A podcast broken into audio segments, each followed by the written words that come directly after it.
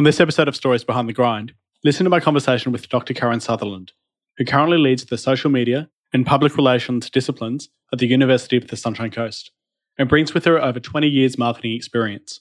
We discuss how to build trust and integrity in your business to develop long term customer relationships, how to best deal with negative feedback from online and in person reviews, and how to build engagement with your audience. My name is Aidan Vocalo, and here you will find business strategies, tips, and tactics that you can incorporate not only in your own venture, but your life to help you simplify and strategically grow, scaling up the impact you are having in this world. Listen as I talk to creators, innovators, and game changers on what it takes to build an impactful business, uncovering their insights, strategies, and tips to help you increase profitability and develop a thriving team culture. Welcome to the Stories Behind the Grind podcast. Karen, thanks so much for coming on the Stories Behind the Grind podcast. It's great to have you on. Thank you for asking me. I'm very honored. No worries. Karen, you bring with you over 20 years marketing experience and you've previously worked for ABC TV, Australian Red Cross Blood Service and Thankful. You've had your work on social media published, peer reviewed and cited over 33 times. And you currently lead the social media and public relation disciplines at the University of the Sunshine Coast. Tell me, where did your interest in marketing develop from and what are you currently working on?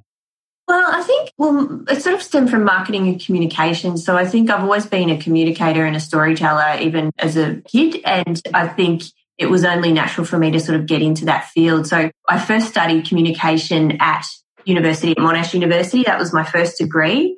And then I started working at ABC TV straight after that and ended up in their marketing department uh, for a short stint. And that's, I think, where it really um, it stemmed from there, my interest. And then my jobs seemed to just opportunities I was offered all sort of fell into that line of marketing, communication, and public relations after that.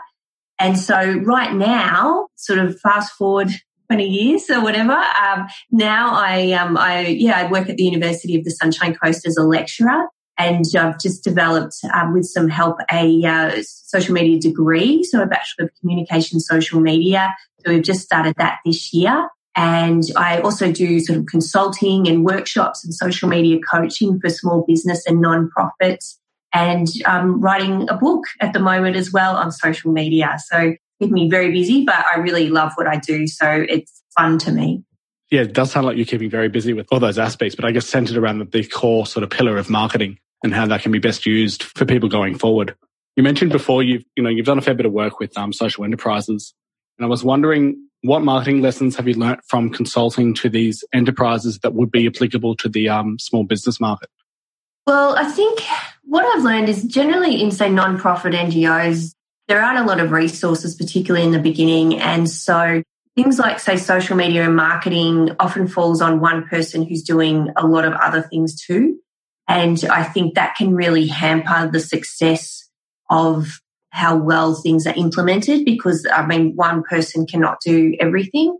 And so I think even trying to get some people who are experts in their field to, to even to do some pro bono work or just something to help um, lighten that load would actually help in the end to be more effective. I know some NGOs, they do seek the help of agencies and to help them with their social media. And I've seen that work and also not work. And so I think when it doesn't go so well, it's because the agency may just be focusing on things like growing an audience, but not looking at things like engagement and relationship building and, and actually growing an audience that is going to actually be effective for that organization.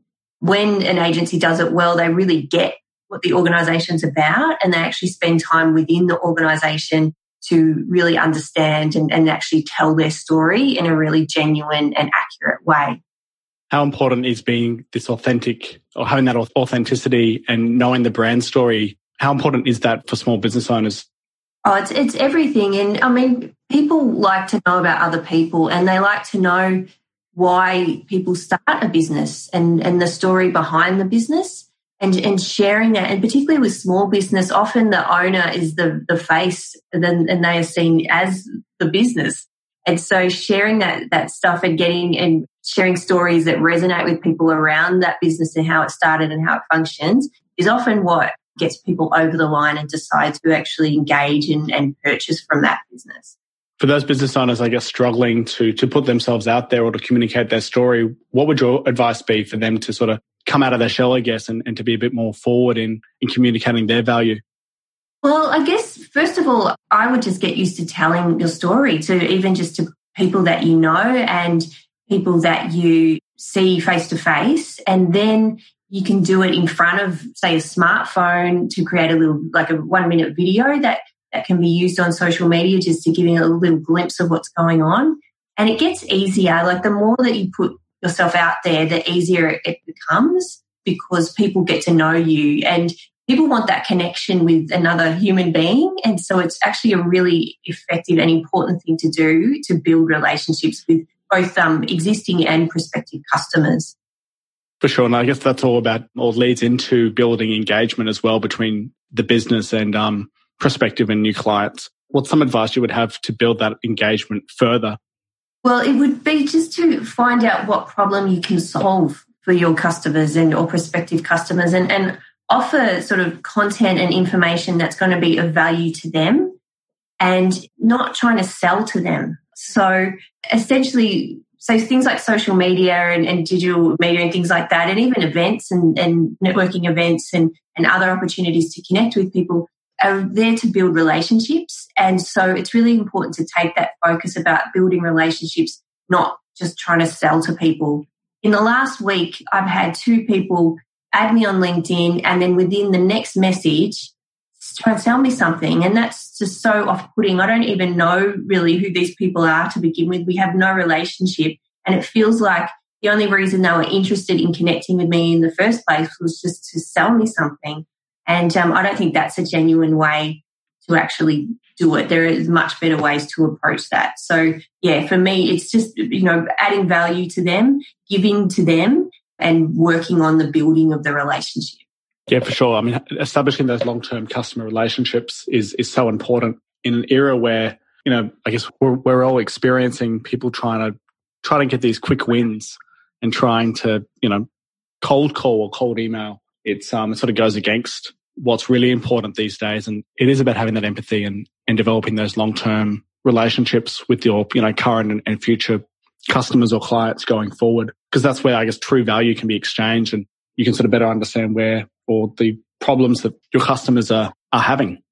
Absolutely, yeah. And, and doing, you know, doing some research about them and someone else who added me on LinkedIn as well a few weeks ago and they sent me a message and they said, What do you do? like, you haven't even read my profile, you know? Actually working out like and doing some research on the people you're trying to connect with and then seeing how, you know, you might then see an article that you think might be of interest to them and sending it to them. It shows that, you know, you're really actually thinking about their needs and actually putting in some effort into the relationship too.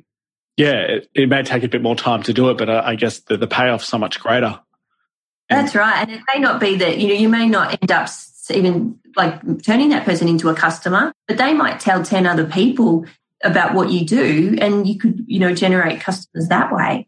Yeah. I mean, sometimes it's about having that referral connection. And even if you can't, you know, as a business, even if you can't help that person directly, but you can help them, you know, solve a problem, maybe even, even if it's unrelated to your business, they then might then refer on people that you could better serve.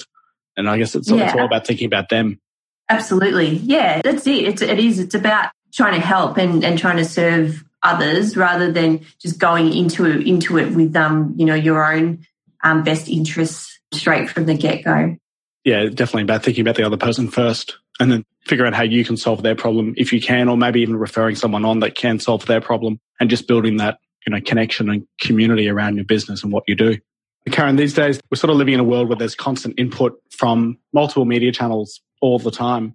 What do you recommend business owners do to break through the noise? Well, again, not trying to sell at every opportunity is always always good, and just really focusing on that that storytelling because I think people want to actually connect with a story. And there's been like I, I teach a course at um, USC called Transmedia Storytelling, and in that we look at actual research about when people um, like their biology and how it changes when people are actually listening to a story. It's quite interesting. So we're actually trying to construct our meaning of the world through story.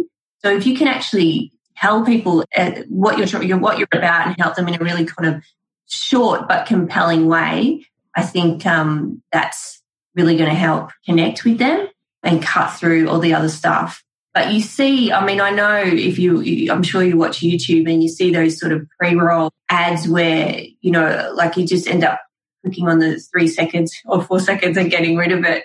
I think some people, they need something to sort of get people's attention in the first instance. So those first three seconds are really key in whatever you're doing just to get people to actually notice you.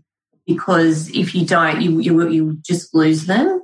And yeah, and just staying away from sort of those really heavy sort of marketing and advertising above the line tactics that are really obvious. I guess it's just being, it is again, it's just being genuine and telling, telling a good story in, in a short way that is going to actually resonate because people don't really care so much about, say, facts and figures. They care about feelings. There's a great book called Contagious, which is by Jonah Berger. And um, in it, he talks about sort of social media content and things online that end up becoming viral. And um, from his sort of um, observations, it's really that stuff that really touches you, you know, on an emotional level. And so, doing try, trying to find a story, a heartfelt story that's genuine and, and really does that, that's the stuff that's going to cut through. Definitely, yeah. I mean, from my experience, you, you don't really see too many people going the the storytelling approach with all the ads, I guess I, that I see on um, on social media and whatnot, a lot of it's you know directed at trying to make the sale, trying to make that quick win. But yeah, so in our courses, so in a lot of our courses at USC, students work directly with real clients, and um, that's one of the things we have to really instill in both the students and the clients that every opportunity that you're connecting with someone isn't an opportunity to sell to them, you know. Um, and so I think it's just I think some people are scared they're not going to have that opportunity again, so they're just going to try and sell. Whereas um, if they actually took their time and built a proper relationship that and actually added value and provided quality to the people they're trying to connect with over time, they're, they're just going to buy from you anyway because you've built trust with them. And that's just a byproduct of, of that relationship building and that effort. Yeah, trust trust is such such an important pillar especially between you know two human beings and it doesn't matter whether you're trying to sell them through a business or it's a regular sort of person you might meet on the street it's having that foundation of trust as a as a solid layer in that relationship are there any other ways you like to build trust uh, with the people that you work with um, i just like to I, I tend to just make my actions match my words you know that's probably the biggest one like i'm only saying i can do something if i can do it and and and always following through. Um, I think sometimes I've encountered in my own career, there's, you know, I've encountered some really big talkers. Yeah, like sometimes their actions don't actually meet their words. So I think that's really important. And, that's part of having integrity is just making sure that you actually do what you say you're going to do. Yeah, it's so it's so important to to back up what you say because you know you can say whatever you want, but it's really your actions that that meet the expectation that you set with your words.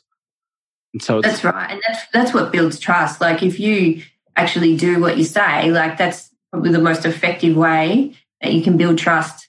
You know, and and of course telling the truth. That's another biggie, but it sort of stems from that as well. Curious, where where do you draw the line from a truth perspective? Obviously, there's a there's a difference between being 100% open, transparent, and you know when you're trying to sell something. Where do you draw that line between how much do you say of say the truth when you're um, when you're trying to sell a product or service? Well, I think all the time. I think you shouldn't have any anything to hide. I think sometimes using say things like key messages, you generally only ever use say three key messages in a strategy because you can't tell everyone everything because it, it, there's just too much information. But I think you should be genuine and honest at all times and making sure that what you're selling is is legit. Like, for example, I've heard of some business owners using things like stock photos of a similar product on their websites and things and social media to represent their products. And, and I find that is not being very genuine and transparent because it's not an actual photo of your actual product.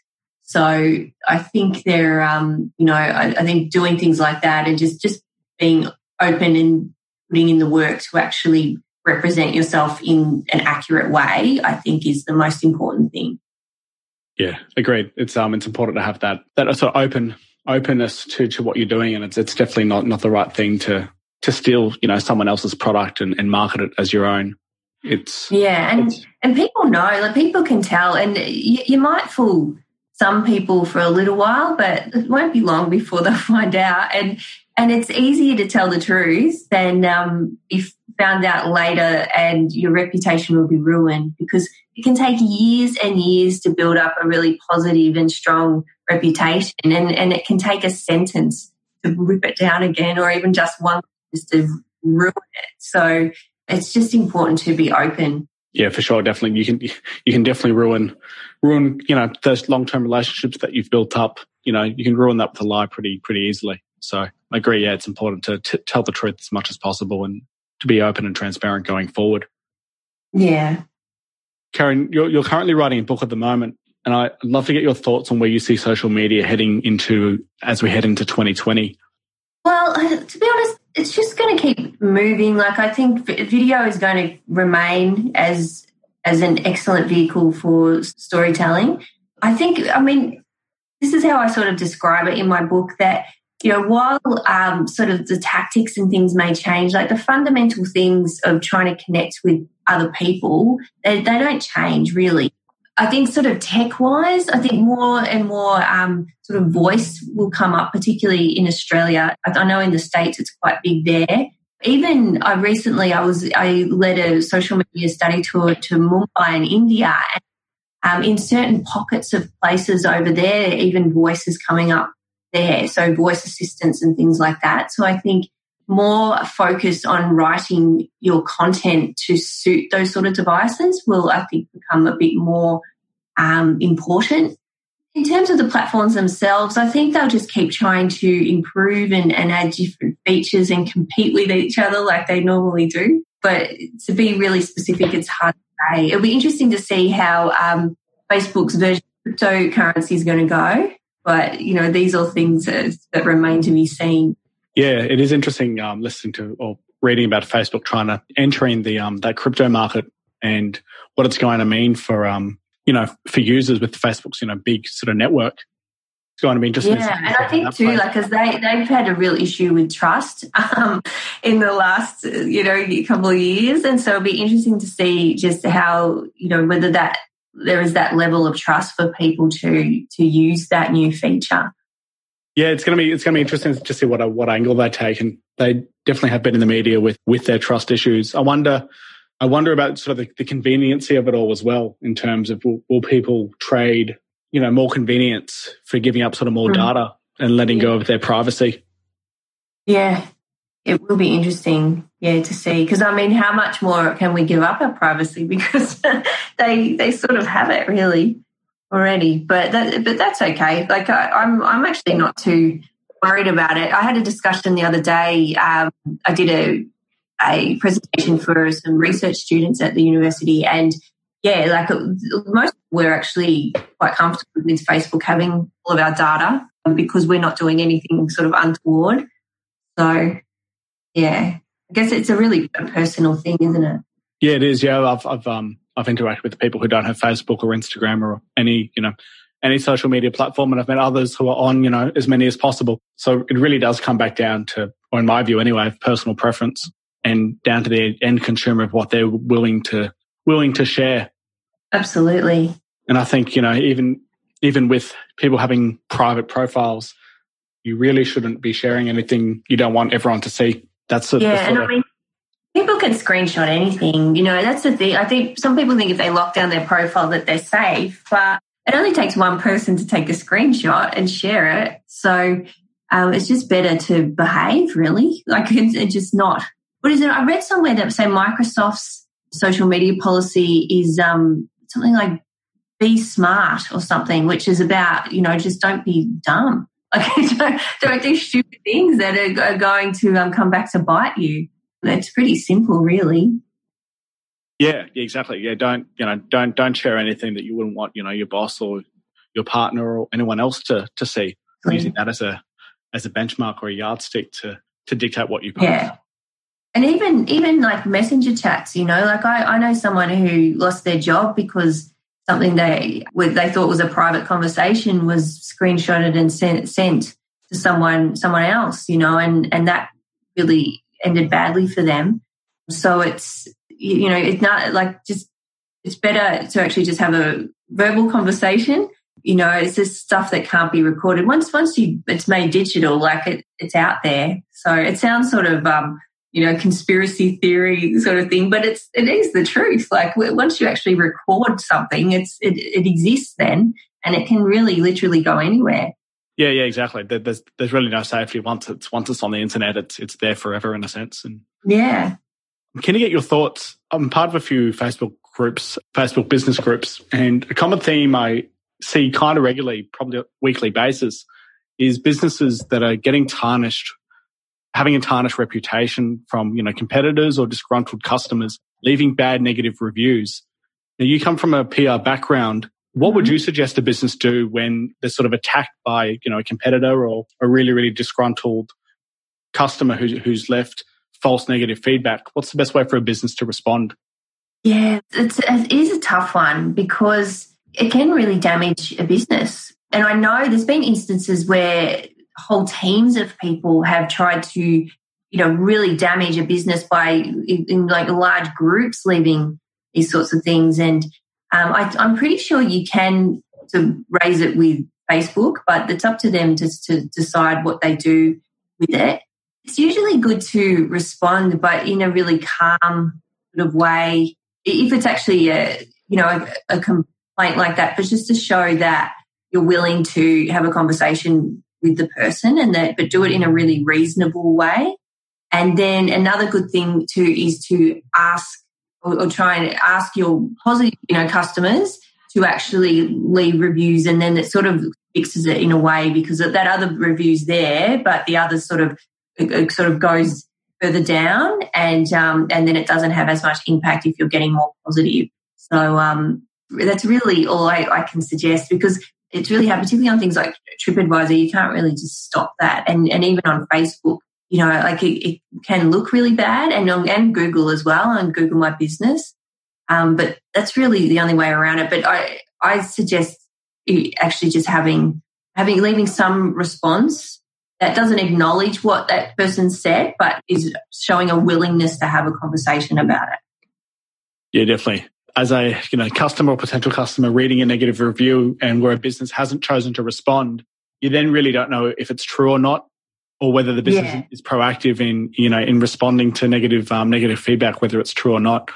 Yeah, when you see that response, you sort of respect the business more, or at least I do anyway when I'm when I'm reading a review. Yeah, and you don't have to agree with what they've said, and whatever you do, do not get angry but be really quite neutral in what you're writing, but just show, yeah, just show that a willingness to have a conversation. Don't admit to anything, but just have, show that you're, you know, ask that person to have a conversation offline or, or something like that. Because yeah, it just shows that you're you've noticed it. Because I think what's worse is when someone leaves a complaint and then yeah, there is no response. It looks like that the business doesn't care, and even um, as worse, or, or on the same par, on par with that is a business who waits too long before they respond. So you need to be on top of that. And they say sometimes with negative feedback to try and respond in the first hour of receiving it, or at least within the first 24 hours if, if you can't monitor it really closely. Yeah, I'm glad you added that last little bit. I was going to ask if there was any, you know, policy that you would recommend that businesses put in place to respond to um to negative feedback. Yeah, so they, they say, and particularly things like in sort of crisis management, they say that you should, because an issue can turn into a crisis. And so an issue is much easier to sort of deal with than a crisis. And um, so they say anything like, like negative that could turn into something bigger, uh, it's best to respond within the first hour. And that sort of really nips it in the bud. And um, yeah, but if sometimes it's hard if you're running a business and you're, you're managing the social media, but try and do it within the first 24 hours before it just goes too far. Yeah, and I mean, sometimes people just want to be acknowledged as well. And absolutely, if you acknowledge yeah, their feedback, Yeah, and just show that you've listened to them, you know. And and sometimes like uh, reviews, like they can be painful, but they can also be really good, particularly if you, you know, your business has dropped a ball somewhere that you've been unaware of, and it can actually, you know, show you how to, how to improve as well. I agree there are some people like competitors and things like that who who go on there and do, you know, behave completely unethically and leave, you know, false negative reviews, which is I think that's a terrible thing to do and I hope Karma gets those people because it's it's it's so unethical. But yeah, but reviews can be good if they're positive or if they do show there is an actual deficiency in some of your processes, and that can actually help you to um, keep improving. Yeah, for sure, definitely. Get, getting that constant feedback, whether it's positive, negative, or neutral, can all be used yeah. to you know boost your business. And because sometimes you don't know until someone points it out. You know, you, are so that's right stuck in yeah. the day to day and particularly if it's a staff member eh, or, or, if you're sort of managing but you're not in on a particular day or something like that and you can't see what's going on like sometimes you need to hear that and it also gives you the opportunity where in the past it might have been you know sometimes just a one-on-one conversation or you know that person may might have just gone out and told a, a whole bunch of people about their negative experience like now you it, it's sort of a bit nerve-wracking but now you can have the opportunity to actually work that out and have that conversation in front of an audience. And often that can actually, you know, if you do it well, like it can actually work for you and, and even further strengthen relationships between your existing and prospective customers too. Yeah, definitely. It shows sort of strength of character when you've you've got the ability to to respond in a you know clear, concise, non uh, confrontational manner. Yes, and like I was reading today, I, I forget what website it was on. They were showing how one, I think it was like a bar owner, how they responded, and it was terrible. They like personally attacked the person who left the review, and you know, like just don't don't do that. It's better to like go and ring a friend and then have have a bit of a rant to them about it than um, getting onto Facebook and responding to a review like that. For sure, or even just writing it out um, in an email, but not sending the email just to get it out on paper. Yeah, yeah totally.